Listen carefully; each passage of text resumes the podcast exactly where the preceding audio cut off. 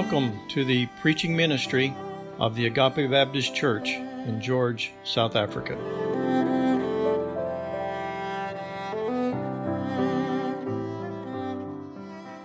good morning.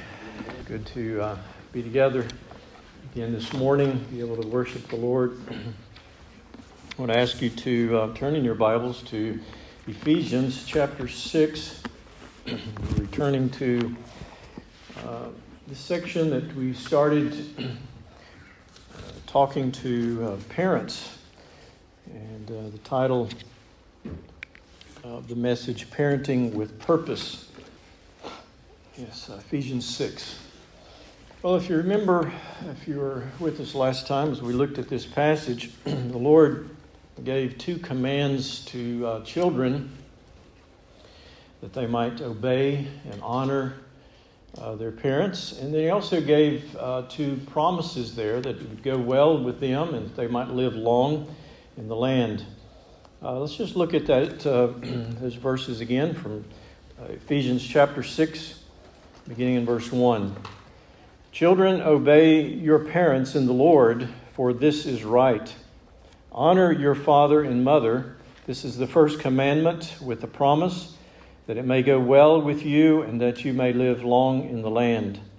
Fathers, do not provoke your children to anger, but bring them up in the discipline and instruction in the Lord.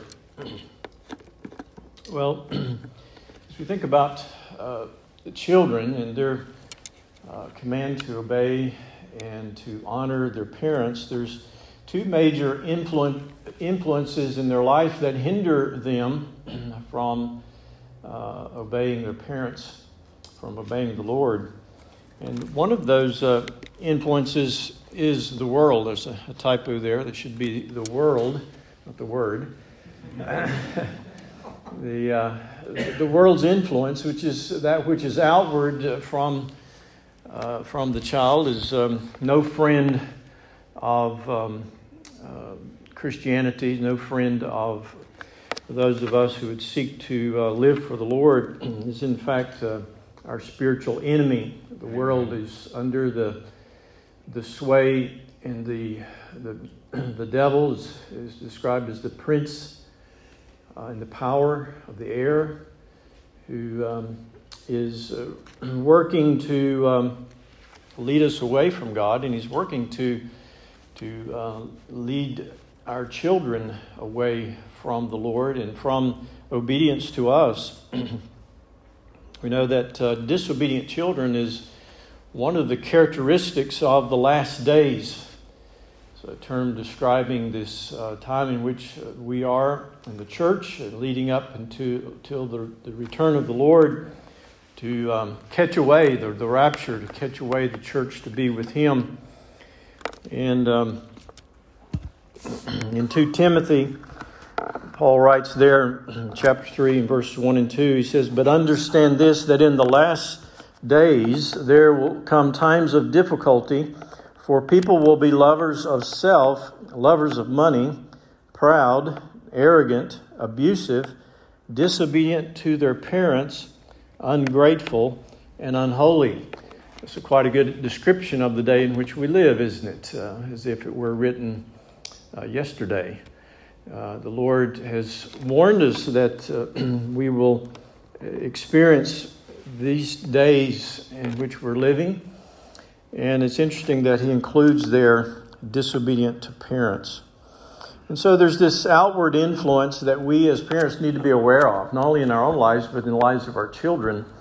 And so we, we have to combat against that. We have to equip and warn our children uh, as they grow older against this um, outward influence and pull away from the Lord. There's also this uh, inward influence, the the flesh uh, that um, battle that we battle against, and our children battle against in their own hearts, as they would uh, would um, be drawn away by their own sinful hearts from uh, obedience to parents. Um, there's many that, that, according to a humanistic philosophy, believe that uh, children are born uh, with a neutral character, or, or, their, or their nature is, is, um, is, is not um, positive or negative. It's like, a, it's like a blank page.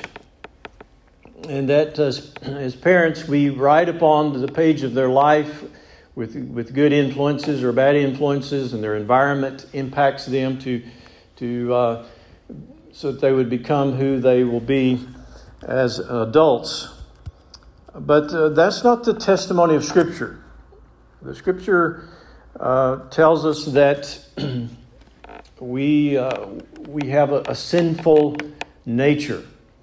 Uh, notice um, in uh, Genesis chapter 8, verse 21 For the intention of man's heart is evil from his youth. And then also in uh, Psalm 58, verse 3 The wicked are estranged from the womb, they go astray from birth, speaking lies. And he's just describing there in those verses the, uh, the heart of man from birth is, is such that um, naturally is not blank. It's not like a, it's not like a white page. It's, it's naturally inclined to go away from God. It's, it's naturally inclined to uh, uh, sinful actions, sinful attitudes. Uh, turn back a couple of pages in your Bible there to Ephesians chapter 2 and be reminded there as we look at uh, those first three verses in chapter 2. And there, Paul is describing the condition of man, uh, and he's describing it as our nature. He says, uh, Ephesians 2, verse 1 And you were dead in trespasses and sin in which you once walked, following the course of this world, following the prince of the power of the air, the spirit that is now at work in the sons of disobedience among whom we all once lived in the passion of our flesh, carrying out the desires of the body and the mind, and were by nature children of wrath like the rest of mankind. So he describes this, uh, this lost condition of man as something that is by nature. Uh, we we describe that or use the title of total depravity of man. And by that, uh, we, do, we don't mean that man is as bad as he could be, or that he only does bad, but that, uh, or it also doesn't mean that um, he can't do good.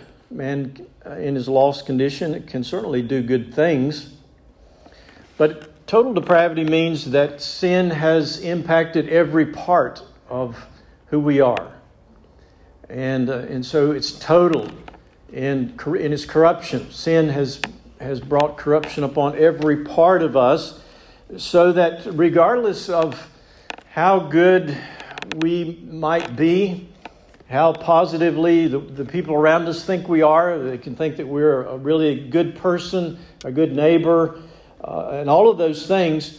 Uh, from God's perspective, they um, do not contribute to um, our being right with God. Uh, God can look upon that good and recognize that those are good things, but because of our sin, God cannot, cannot accept uh, what we deem as good as, as payment for our sin or to satisfy God's judgment upon our sin. And so our, our depravity is, is total in its impact upon us. And so the, man, when you think about our children as they grow up, are totally dependent upon the grace of God in their lives to, to bring them to a place where they can trust in the, in the Lord Jesus Christ and be able to recognize who they are and to, and to trust the, what Christ did for us, his death, burial, and resurrection. And so, as parents, our responsibility to, to bring up our children is more difficult than just teaching and influencing a blank page. Uh, we must seek to turn them from their own way, the, the way of their inclination, of their heart, is it will be away from God. It will be a, a disobedient heart, a, a rebellious heart. And so we must turn them uh, from that way to the Lord. And so the parenting responsibility and task is to is to help them to to turn away from the, their nat- natural way and turn to the Lord. Well, last time we talked about this, uh, this goal that uh, we as parents could have for our children that uh, they would grow up and love the Lord with their whole heart, with their all, all their strength, their whole being, in other words, all that they are, as we looked at Deuteronomy chapter 6. And uh, we want to lead this um, next generation, our own children, and even those part of the body of Christ that, that maybe not don't have children at home, we still have an impact upon this next generation, and we want them uh, to be fully devoted to the Lord. And so, the last time we talked about what we can do to help lead this next generation to the Lord. I want to review those uh, three things very quickly this morning.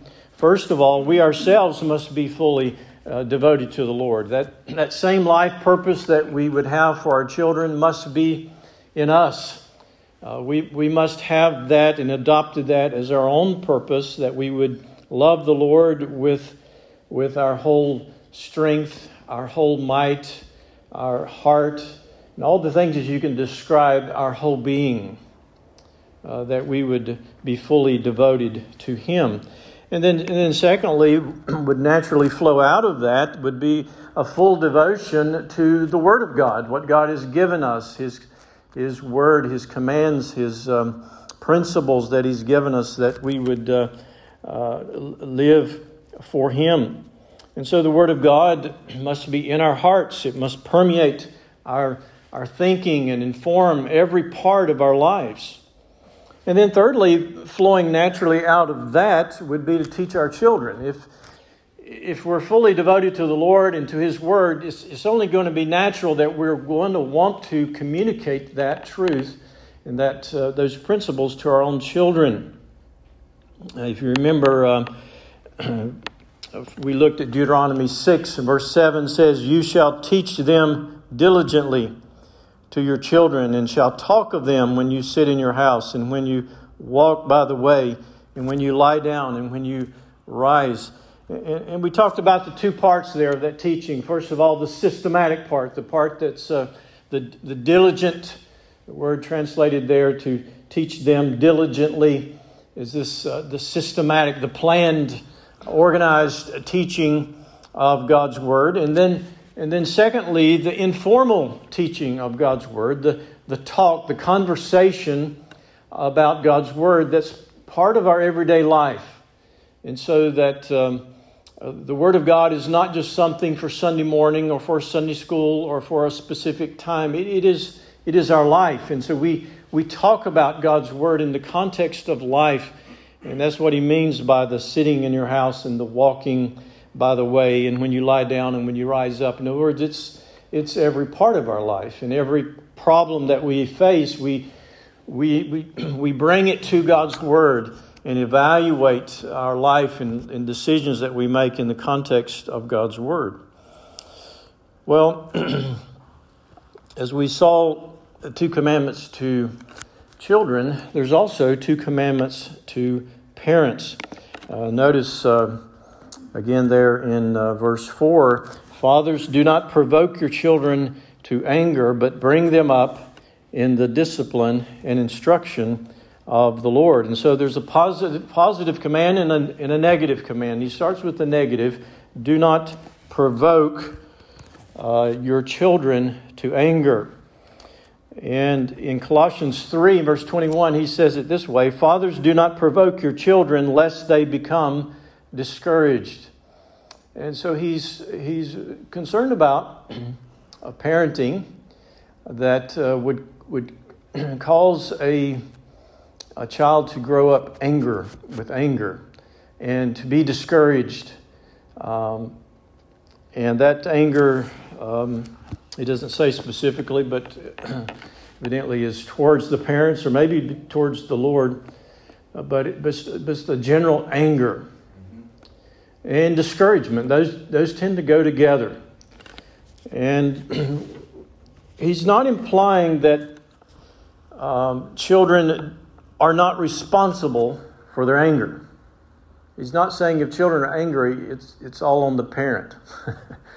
no, no, children are responsible for their actions and for their attitudes, but he's warning parents. And in the context of verses 1 3, he, he has parents in mind here. But you'll notice that he's speaking specifically to fathers. Uh, and, uh, and evidently, it's because uh, that's where the great, great, greater need was for this warning. Um, fathers are, are generally more inclined to misuse their authority. We, we talked about in the, in the home that the, the father has that is the head and has the responsibility to lead and uh, the flesh, the natural tendency of the flesh, is to misuse that authority and to, um, to be overbearing, to be, to be domineering in, um, in parenting. Uh, there's also the other extreme that um, uh, he could also have in mind is that some fathers are just absent. They're, they're just uninvolved in the lives of their children, and when they are engaged, it's not a positive experience. And so that can also lead uh, children to be uh, angry and discouraged. And so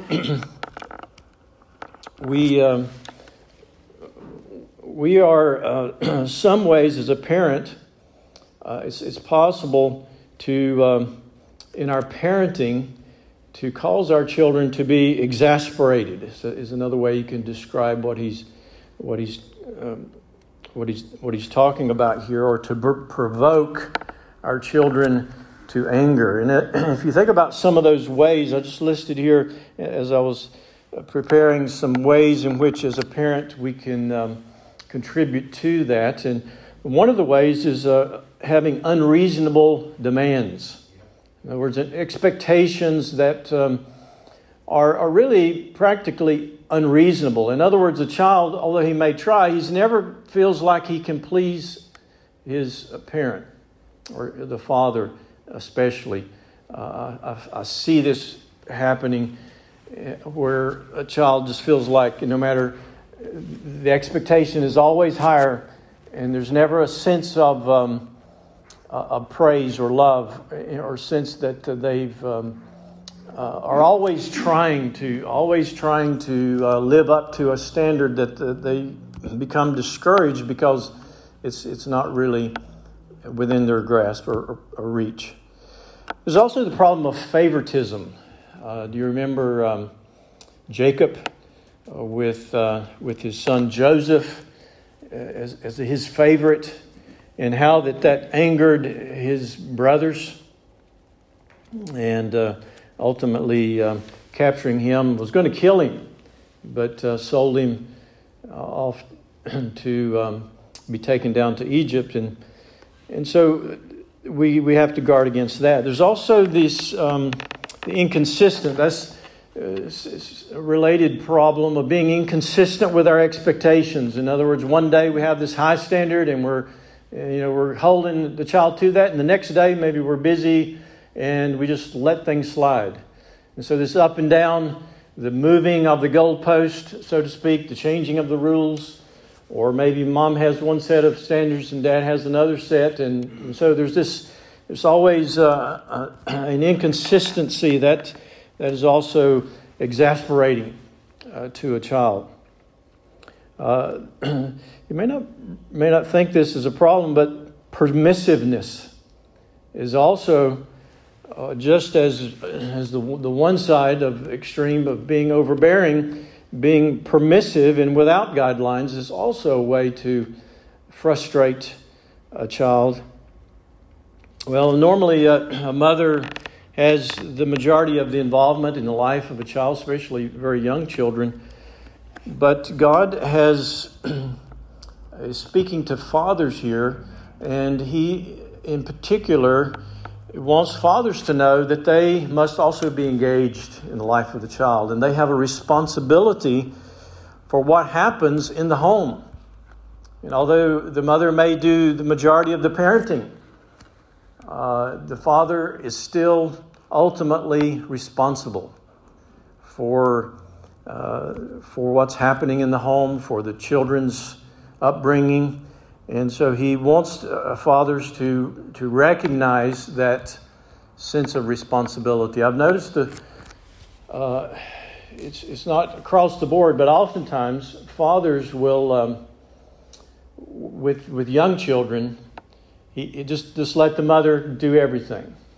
Be totally unengaged in uh, training and discipline or any of those things. And and uh, uh, then maybe when the child gets a little bit older, uh, and then, then he kind of steps in and, and starts, uh, starts being involved in the child's life. Well, that's not God's plan. God's plan is that the, that the father sense that responsibility uh, for that child right from the beginning. And it doesn't mean he's going to spend more time with the child. It doesn't mean he's going to do all the the training or discipline or any of those things, but that he is sensing his responsibility for what God has, has given him as the, as the leadership in the home. Well, I want us to think about as he, as he says this negative command here uh, do not provoke to anger. He doesn't, he doesn't describe exactly what he has in mind. And so he leaves he leaves the, the door open for us to, uh, to, to use wisdom about ways in which that can happen. But I, I, want, I want, to, want us to think about two extremes. Uh, the one is, a, is an authoritarian approach, a, a domineering kind of rule, uh, where um, the father is uh, many times more inclined to, uh, to, to have this approach to parenting. And it's, and it's oftentimes a, very selfish, kind of oriented approach to parenting. In other words, it's like, don't bother me or don't embarrass me. You know, it's, it's like, you know, you know, you must, when you're around me, you must behave or, you, or you're in trouble. And, and so it's, um, it's a concern many times it's mainly outward. It's just like conformity. You know, do what I say, not necessarily what I, what I do, but do what I say. And that's it. Um, now, this, uh, this kind of uh, domineering approach, it may produce the desired outward conformity. Many times it will. Um, cause children to be outwardly conformed to what your standards are. But it doesn't get to the heart. It, it doesn't deal with the heart issues that really, as parents, we need to be concerned about even more than the outward, we must be concerned about what's happening in the child's heart. And if the heart is right, then the outward, the outward conformity will happen. The same is true in our lives. God doesn't want us just to, to do this and don't do that. He, he, he speaks to our hearts. And when we put our faith and trust in Christ, it's because God has opened our heart to receive the gospel message of the Lord Jesus Christ. And because He's now come and, and dwelt within us, uh, we, we naturally have a desire to live for Him and obey Him. So, as parents, we, we must parent uh, with this desire to reach the child's heart, their attitudes, their thoughts, their minds. Well, with this domineering kind of uh, parenting, oftentimes a, a, greater emphasis is given to what a child mustn't do than what they should do. Um, it's, um, or maybe what the child should become. And so it can be very negative oriented many times. There's a real, there's not much emphasis given to the moral and spiritual uh, development of the child. It's, um, it's, it's all about um, just conformity. And um, many times the discipline is a, is a heavy handed kind of discipline without, without love, without building into the, the life of the, of the child. Well, in, a, in any culture, you have um, these norms of parenting that will swing, that the natural tendency is to swing from one extreme to the other. And so the, the, other, the other extreme is a permissive, indulgent kind of parenting style. And, and if a and if a uh, if a child has a growing up has a parent who is who's very domineering or maybe even abusive in, in the way in which they've they've parented, oftentimes that that child will grow up and say, "I'm I'm not going to be like that when I become a parent." In the desire to not be like their parent, there is this tendency to go the other extreme. In their desire to not be something, they go to the other extreme of being uh, permissive and indulgent uh, in their parenting of their own child. I tend to see this extreme of um, permissiveness more in Christian parents. And uh, many times it's because they've wrongly equated permissiveness with love and patience. In other words, in the name of love and patience, they will tolerate disobedience and dishonor from their children. Uh, sometimes uh, permissive uh, parenting is driven by fear. Uh, it, it's a, fear that the child won't love me. And I, have heard uh, fa- fathers say this before. You know, they they're away a lot of time during the day, come home at night, and they don't want to have to discipline their children because they only have so much time with them and they want that to be positive. They, they, they don't want their child uh, thinking of them negatively and they're afraid that their, their um, child won't love them. Um, also, this um, uh, parenting style is um, is thought of as um, as being loving, but in in reality, uh, the Bible uh, doesn't describe love in that way. Uh, biblical love is proactive; it's not permissive, and, and it, we can model our parenting after the way our the Lord, our heavenly Father, um, deals with us. And our Heavenly Father is very patient, very loving, but He's not permissive. Uh, he, he, he leads us to deal with our sin and to confess it, to turn away from it. And he, and he oftentimes uses discipline in our lives to bring us to that point. Notice um, in Proverbs 13, verse 24, says, Whoever spares the rod hates his son, but he who loves him is diligent to discipline him. There's that phrase there. There's a, a diligence to discipline him. It's this corrective discipline. And uh, parents, especially of young children, has to be diligent in correction because it's um, you're, you're trying to turn that child away from his own way, and it's not an easy task.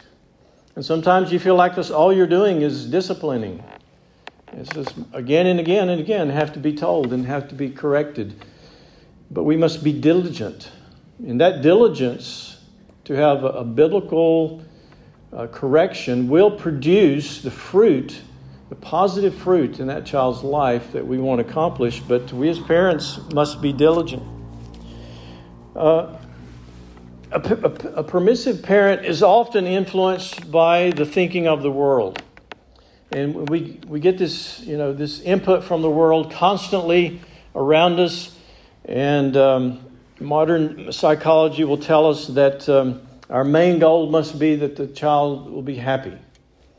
In other words, we try to uh, create an environment so the child's happy and positive, and there's no uh, there's nothing happening that upsets that um, positive uh, environment where the child can can exercise his um, rights or his um, you know his emotions and and so in other words you um, you try to avoid the, uh, anything that would upset the child and you try to promote the things that to make for um, a happy life well many many parents have tried to um, uh, kind of create this environment. And what happens oftentimes is that the um, life revolves around the child.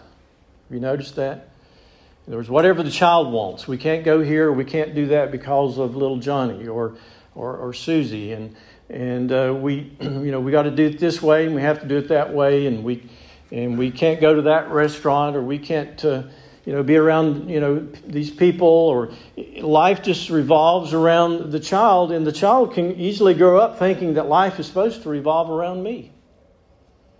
But that child will grow up to be very, uh, very frustrated, and many times very discouraged because they soon realize, realize that life is not like that. Life does not revolve around them, and uh, everyone else is not going to treat them that way. And so they become very, um, uh, very discouraged in life and very angry many times in life because people don't treat them the way they ought to be treated. Uh, many times, these parents that um, are trying to parent in this style uh, also become exasperated. And they also become discouraged because it's, it's always a battle especially for very young children. It's, it's always a battle. They're, they're always, uh, no matter how patient they try to be or how loving they try to be, the, children just don't cooperate and they're just out of control. And it's like you're always trying to find some way to, uh, to, to, to, deal with them, and, uh, and it becomes very discouraging. And oftentimes, parents will try to um, use other means uh, to, to deal with their children, like manipulation, or, or try to, uh, like, like reverse psychology, uh, for example, like tricking your child uh, by telling them the opposite of what you want them to do. You know, those, those kinds of uh, games that you might play, or, or empty threats, like, uh, if you don't come now, I'm going to leave you. You know, have you heard that in the grocery store? I have. where, where a mom, you know, threatens the child. She's definitely not going to leave him, but, you know, that's worked before, so we'll try it again, you know, to get the child to do what uh, you ask him to do. Um, and many other kinds of uh, empty threats. And it doesn't take long for a child to, to learn and um, to realize what you're doing. There's also the use of bribes. Um, now, there's a subtle difference between bribes and incentives um, bribes are um, negative in their nature, and incentives are positive. In other words, like a, like a reward for an action or, or an attitude of obedience is a, is a positive thing, and it's a good thing. The Lord gives us incentives to obey Him, and He promises rewards for obedience. Uh, and so those are, those are certainly positive things, but uh, bribes you could think of a parent trying to um, get their child to do something they, they otherwise are not going to do. And so it becomes a it becomes a tool of a parent who's desperate, who's just this is only it's the only way I can get the child to obey. That that's becomes a negative use, and a child will learn the difference. They it won't take them long to to learn the difference, and they will use they will use that to manipulate the parent. Well, parents are to be loving, they're to be patient, but not tolerant of disobedience and dishonor. Proverbs 29, verse 15 says, The rod and reproof give wisdom, but a child left to himself brings shame to his mother. In other words, he's left to his own way. And so, as parents, if we don't um, intervene in their life to stop them from their own way and to turn them from that way, uh, we will uh, we will we will experience the uh, the heartache um, more than likely. These proverbs are not hard and fast um, rules; they they are wisdom principles, and so the Proverbs speak to us about wisdom and, and uh, having wisdom in the way that we live our lives. The rod is a, is a symbol of, uh, of discipline. It's, uh, you can think of a switch or, uh, or a paddle that we would apply to the bottom of a, of a child's backside and to, um, to inflict pain, a measured, appropriate pain. And when the, when the Proverbs talks about the rod, that's what he's, what he's talking about, is bringing, bringing discipline. You can think about a couple of Old Testament examples of um, a permissive parent. You can think about Eli, the high priest. Uh, we don't have the details of what happened when, when the, his parenting of them when they were young, but when they were older, we know that Eli failed to um, uh, do what um, God had commanded, and he didn't hold them accountable. Uh, his sons, in their in their role as as priests, they um, they were in open sin against God, and um, the Lord said to Eli that he had honored his sons above the Lord. And uh, so that we can we can imagine that that was a pattern from the time they were young that Eli had lacked the courage of his conviction. Uh, Eli had conviction of what was right. And he did warn his sons, but he didn't do anything about it. And so parenting requires a, a courage, it requires a commitment. It's not for the weak, at, uh, weak of heart and the faint hearted, so to speak. It, it, re- it requires a conviction about what God wants and it, it requires a determination to, uh, to parent according to God's will. Well, you can also think about uh, King David and um, the, the, heartaches he had with his, with his own sons. And uh, in 1 Kings chapter 1, we read about after Solomon became king, um, one of the other sons by, by another wife, Adonijah, he decided that he wanted to be king. And uh, 1 Kings 5 says that uh, he exalted himself, saying, I will be king. And he prepared for himself chariots and horsemen and 50 men to run before him. And then an interesting uh, statement in verse 6 it gives us insight into the, real root of the problem. It says, His father had never at any time displeased him by asking, Why have you done this and so? In other words, either David was just permissive and just didn't want to didn't want to say no, you can't do that, or he was just absent in their life, and it could have been a, been a result of the practice of having multiple wives and and children by these different wives, and just it would be easy to just give that responsibility over to someone else. Let the mother deal with the child, or let somebody else take care of their their problems. But we see that pattern in David's life where, as, as adult sons, they, he could even reprimand them, but not really having a relationship with them to, um, to parent them and to have the, uh, a healthy relationship with, with, their, with the sons. And so we see these uh, neg- negative examples in the Old Testament. And with David, by that statement there that he'd never at any time displeased him, you see this parenting goal that evidently David had to not um, uh, to not displease the child. In other words, to to make the child happy, to parent in such a way that the happiness of the child becomes the main goal. Now, obviously, we want our children to be happy, but that goal can't be a goal that's above the goal to honor the Lord and to love the Lord. And so if we keep that main goal, the main thing, the main thing, then it puts it puts the happiness of the child into perspective, doesn't it? And it uh, it, it, allows us as a parent to um, uh, to to keep our priorities right. Well, I want us to go to uh, this second command, which is a, a positive command. He says, "Bring them up."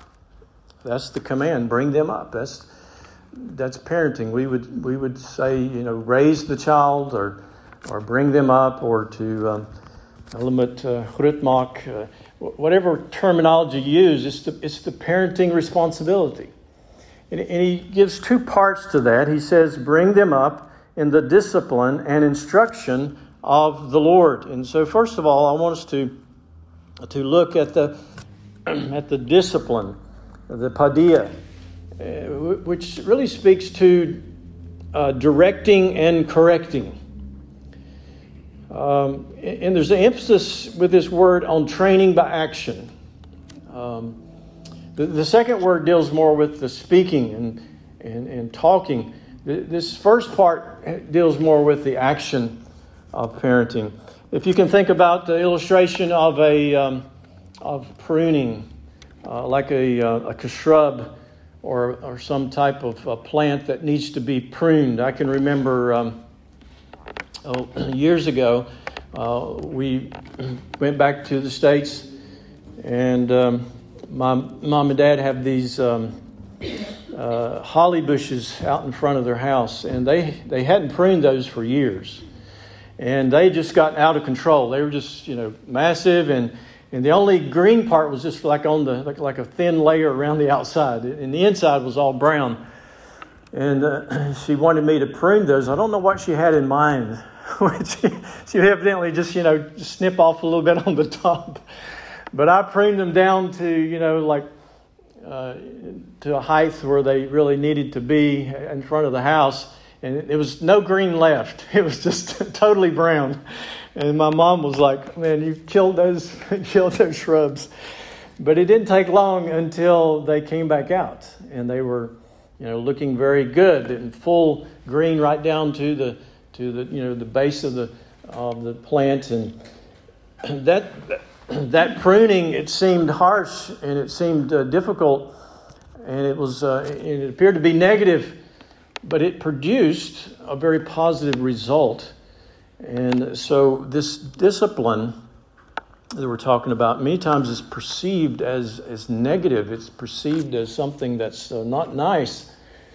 But we have, to, we have to put in our minds the positive result that comes from it. You can also think of a, of a, of a vine of some kind, like a climbing rose or, or some other type of uh, plant that we'd grow up on a trellis. There's the, the word discipline here um, is the idea of, of the work that's needed on a regular basis to keep a growing vine in good shape. There's, there's the regular pruning off of limbs that are going the wrong direction. There's the, uh, the fertilizing and the watering and the, and, and, the tying up of, of a limb in the direction you want it to go in. And so there's this constant work to, um, to keep to keep it growing in the right shape, in the right direction. It's not something that you can just plant and just let it go, let it grow however it wants to. Otherwise, it, you know, it gets out of control. And so parenting is like that. It requires this constant working, constant uh, directing, constant correction. And that's, that's the word that he's talking about here. It's, it's being trained by discipline. Uh, if you turn with me quickly to Hebrews. And I want to take the time this morning to, uh, to show you this passage because it really speaks to um, uh, the concept of discipline. And it uses uh, here, it's talking about the discipline of the Lord. And uh, from that, we learn what our parent, parental discipline is like or should be like. Hebrews 12, if you found your place there. I'm going to read beginning in verse 5. And um, in the context, he's talking about enduring and uh, hardships in life and the, the, things that bring the Lord brings into your life as, as a disciplinary in our Christian life. He says, verse 5, and have you forgotten the exhortation that addresses you as sons? And he quotes from Proverbs 3, verse 11 to 12 which says, My son, do not regard lightly the discipline of the Lord, nor be wearied when, he, uh, when reproved by him. For the Lord disciplines the one he loves and chastises every son whom he receives. It is for discipline that you have to endure. God is treating you as sons. For what son is there whom his father does not discipline? And he expects the answer to be none. All sons who are loved receive discipline. And then he continues If you are left without discipline, in which all have participated, then you are illegitimate children and not sons. Besides this, we have had earthly fathers who disciplined us, and we respected them. Shall we not much more be subject to the Father of spirits and live? For they, speaking of the of the, the earthly fathers, that they disciplined us for a short time, and it seemed as it seemed best to them. But He disciplines us for our good. In other words, earthly fathers, even when they're doing their best, are not going to be perfect. Sometimes they they don't discipline in the right way. But God always disciplines us for our good. He makes no mistakes. He says that we may share in His holiness. And I want you to notice verse 11. He says, For the moment, all discipline seems painful rather than pleasant, but later, it yields the peaceful fruit of righteousness to those who have been trained by it. Now, that verse there t- teaches us that he's thinking of discipline in the terms of something that's painful, something that's not pleasant, but it produces something that is pleasant, something that is good, the, the fruit of righteousness. And the discipline of our children, we, he says that we've been trained by it. The, the, the discipline of the Lord is, is a training tool. And the same is true of our parenting of our children. Discipline is a training tool that it might produce a fruit of righteousness in their life. And this text, together with uh, several verses from Proverbs, argues that, that training, this discipline, involves painful correction. So, so uh, some parents try to try to train their children without any kind of physical spanking. And I believe it's a serious mistake because God is, has instructed us that just like in our discipline, as God's children, is painful. The Lord brings things into our life that get our attention, things that cause us to, to stop and say, Wow, I need the Lord. I need to turn away from this action or this attitude, and I need to turn back to the Lord. Physical infliction of pain upon the backside of a child is for the intent of correction. And obviously, it should be measured, it should be appropriate, it should be administered uh, out of love for the child, but it should be sufficiently painful to cause that child to, to pay attention to what you're saying and to recognize that you are the authority in their life, the God appointed authority, and what you say matters. And there's consequences if they don't listen to what you say. And, and so that is the purpose of spanking, of the rod that the Proverbs uses the term, that we might gain the the attention of the child and to stop them from their own way, their own direction, and to turn them uh, to the way of the Lord, the right way. And Proverbs talks about this way quite a bit. I'm going to quickly show you uh, a couple of, of the verses there. Proverbs um, uh, 23, verse 13 and 14. Do not withhold d- discipline from a child. If you strike him with a rod, he will not die. If you strike him with the rod, you will save his soul from Sheol. In, in other words, uh, no parent enjoys, well, I mean, I won't say no parent. Most parents don't enjoy spanking. I mean, that's a, that would be pretty bad if you enjoyed spanking your child but what this proverb is teaching us is that don't dwell upon the uh, you know your thoughts of oh I can't I can't do that the child is unhappy or he's going to cry. No, you must think about what you're wanting to produce, what you're wanting to accomplish, and, and be disciplined, be diligent, uh, and, and, and keep the, the main goal or the main thing, the main thing that you're trying to accomplish. Um, notice also Proverbs 16, verse. well, I did something wrong there. Oh, that's right. Proverbs 16 25. There is a way that seems right to a man, but its ends is the way of death. And so he's, there he's describing this way that um, is natural to us all, the way of man's wisdom, the, our own way, the way that we would naturally think is a way that leads away from the Lord. Proverbs 22, verse 6 Train up a child in the way he should go, and even when he is old, he will not depart from it. And again, these are wisdom principles. It doesn't mean that uh, the Lord is guaranteeing a parent if you, uh, if you do your best as a parent, then that child is automatically going to grow up and to, um, and to live for the Lord. It's not that automatic.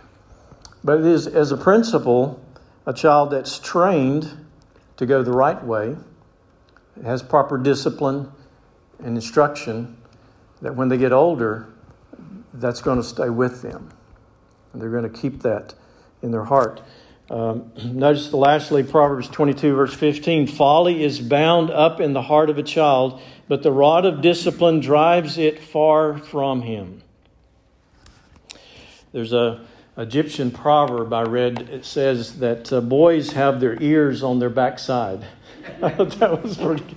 thought that was pretty good. And it speaks to the reality that uh, the spanking is to bring them to point of listening and to turn their hearts uh, to what is right. Let me quickly. Um, well, I don't have time. I'm going to.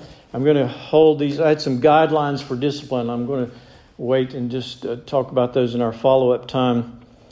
Uh, but let me move on to um, uh, quickly uh, talk about this second part.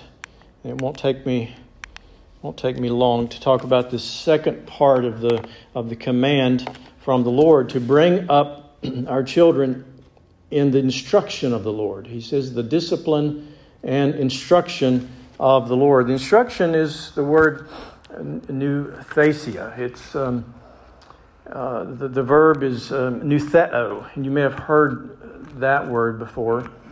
It, it, basically means to put in the mind. And we get, we get nouthetic counseling from this word. Uh, in other words, biblical counseling that, that, that put, brings the Word of God to someone's mind, to, to, that they can think about what God's Word says. In other words, it's using God's word to counsel and to teach and instruct. And that's what we must do with our children. They, they must be warned, admonished of, in the context of their responsibility to the Word of God. Uh, discipline and instruction should go together. In other words, we don't just give spanking and without the, without the context of instruction of putting truth, the truth of God's word, to bring to bear what is right uh, to that child. And, uh, and so spanking should be done in, in that context of instruction. And we must uh, lead our child to, to recognize that what they do or don't do is according to God's word. And, and so as a uh, and so with discipline, you, you might give instruction spanking and instruction. Or you might just give spanking and instruction or instruction and spanking. It, the Bible doesn't tell us any order. But what it does tell us is they should be both in the, in the parenting of that child. And so you, when you bring a child um, to correction, you ask them, you know, what did you do? you need to lead. Obviously, the child has to be old enough to communicate, understand. What did you do? You, you lead them to recognize what they did. And, and then you might ask them, what, did, what does God's word say? And many times they know already because you've told them before, many times. What does God's word say? God's word said you must not lie or you, you must tell the truth or, or the many, many instructions that we have from God's word about how we're to treat one another and so forth. And then, then you may ask, well, well, according to God's word, what did you do wrong? And so you, you're basically you're framing your instruction based upon uh, not just your authority as a parent, but Your authority comes from God's authority, it comes from God's word. And, and, then, and, and then you may lead the child to say, Well, what are you going to do next time? Next time, you know, your sister does this or your brother does that. What, what should you do? And so you're, you're training them, you're, you're leading them to repent of their sin, to come to a change of mind about what they've done, to confess that. If it's against you, confess that to you. If it's against someone else, confess that to them. And to receive forgiveness. And so our, our correction, our discipline, and training should, uh, should bring that child to a point of resolution. The, the problem has been resolved. We've received forgiveness. And it's not hanging over them. You're not sending them to, to their room to, you know, for the rest of the day so that they can mope and pout about, you know, the situation or feel sorry for themselves about the situation. No, you're, you're dealing with the problem and you're bringing it to, to a resolution and, and you're, you're allowing them to, to be clear. They confess their sin to God, they've confessed their wrong to, to others if others are involved, and, and then they're restored. You're not, you're not going to give them solid treatment for the rest of the day, or you're not going to, you know, do the many things that parents sometimes do to try to try to correct a child in some other way. No, this is God's way. And God's way is the best way. Amen. We can't improve upon what God has given us in His Word. Uh, I want to show you two verses of um, how that this word is used. This word instruction is uh, nutheo. Uh, 1 Corinthians 10, verse 11, he says, Now these things happened to them as an examples. He's talking about what happened to Israel in the Old Testament. The discipline that God brought upon them because of their sin, he says, are examples, but they were written down for our instruction. There's your word. On whom the ends of the age has come. In other words, the Old Testament uh, characters, they're good and they're bad, are for our instruction. They're recorded so that we can learn by their obedience and also by their disobedience. And we can learn from that. Acts 20, verse 31, Paul writes, Therefore be alert. Remember that for three years I did not cease night and day to admonish every one of you with tears. And so this word, it, it's, it's, it's, it's teaching, it's admonishing, it's bringing God's word to bear upon life. That's instruction, putting into the mind of our children. And so God's word is our authority. It's our authority in discipline and instruction in the Lord. Uh, parents are the Lord's agents to bring up their children. In other words, we, we have accountability to Him. Just as our children have accountability to us, we, we are accountable to the Lord. And so we must lead our children and instruct them to think about what God wants. In other words, what pleases the Lord. That should be something that we're leading our children to think about. What does the Lord want? What pleases Him? Not, not naturally, we think about what pleases us. But we have to turn our children to think about, put into their minds the thought, what pleases the Lord. Well, you remember from Deuteronomy 6, where He said to teach them diligently to your children and to talk of them in the way that's that's what we're talking about here. The, the putting of god's word into their minds. Let me close with um, this thought about unity. As parents uh, we need to be unified. We need to be parenting with purpose. And it doesn't take a child very long to, to recognize if mom and dad are not unified in their discipline and and training. Uh, and they will quickly learn to manipulate the situation. It's like, the, it's like the child that comes to the father and says, Mommy said it's okay with her if it's okay with you. But what the mother had actually said is, is go ask your father. so, you know, they just put that little twist on there to, to manipulate the situation, or they will realize that um, if, if, if parents are not unified and the, if they want this thing, then they'll go ask dad, or if they want that thing, be sure and go ask mom. Don't you know? You play play off the the person that you know you can get your way with. And so children learn that very early. They learn how to be professional manipulators of the, the situation. And so, as parents, it's, it's imperative that we together have a, a purpose.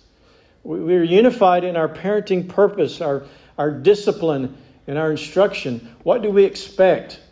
Mom and dad needs to have the same expectations, the same discipline, uh, the, in other words, the same results for, for disobedience. And so, this unified purpose allows us to have the unified plan in parenting.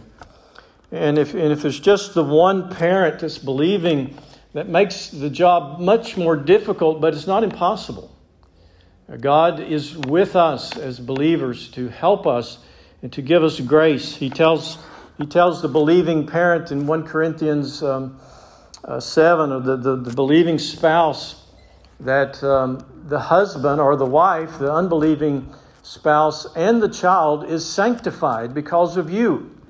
In other words, they doesn't mean that they be, they're saved or they become saved, but it, but it does mean that they are set apart for God because of your influence of the believing uh, spouse or the or the believing parent. And so, as as uh, believers even if we are in the task by ourselves as a, as a Christian parent, the Lord is with us to help us, and, and He will use our influence in that child's life.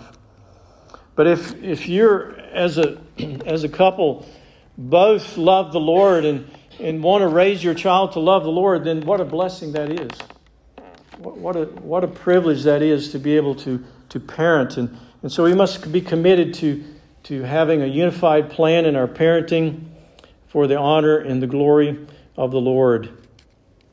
And so we, uh, we must be proactive in our discipline and instruction to, to raise up a child so that when they, when they do grow up, um, the Lord will, will, will be able to use the, the foundation that we've given them from God's Word and the Lord can open their hearts to receive Him as their Savior, and that child will, will love the Lord with their whole being and, uh, and desire to honor Him. Well, I trust that these words have, have helped you, and many here this morning are not parenting at the moment. You may have children, but you don't have young children in the home. But I hope it's, hope it's encouraged you to pray for parents that do have children in the home and uh, maybe it will help you if um, some, some parent comes along and, and exasperated and says, what, what must I do? And so you don't, you don't just give them your ideas, take them to God's Word and show them, show them how God has given us His plan for how to parent children. So let's pray together. Father, thank you for your word. Thank you that we could have this time together this morning in your word and that we're reminded again of you as our heavenly Father and how that you love us. And because you love us, you sometimes bring painful things into our life to cause us to turn from our own thinking and our own way to turn to you.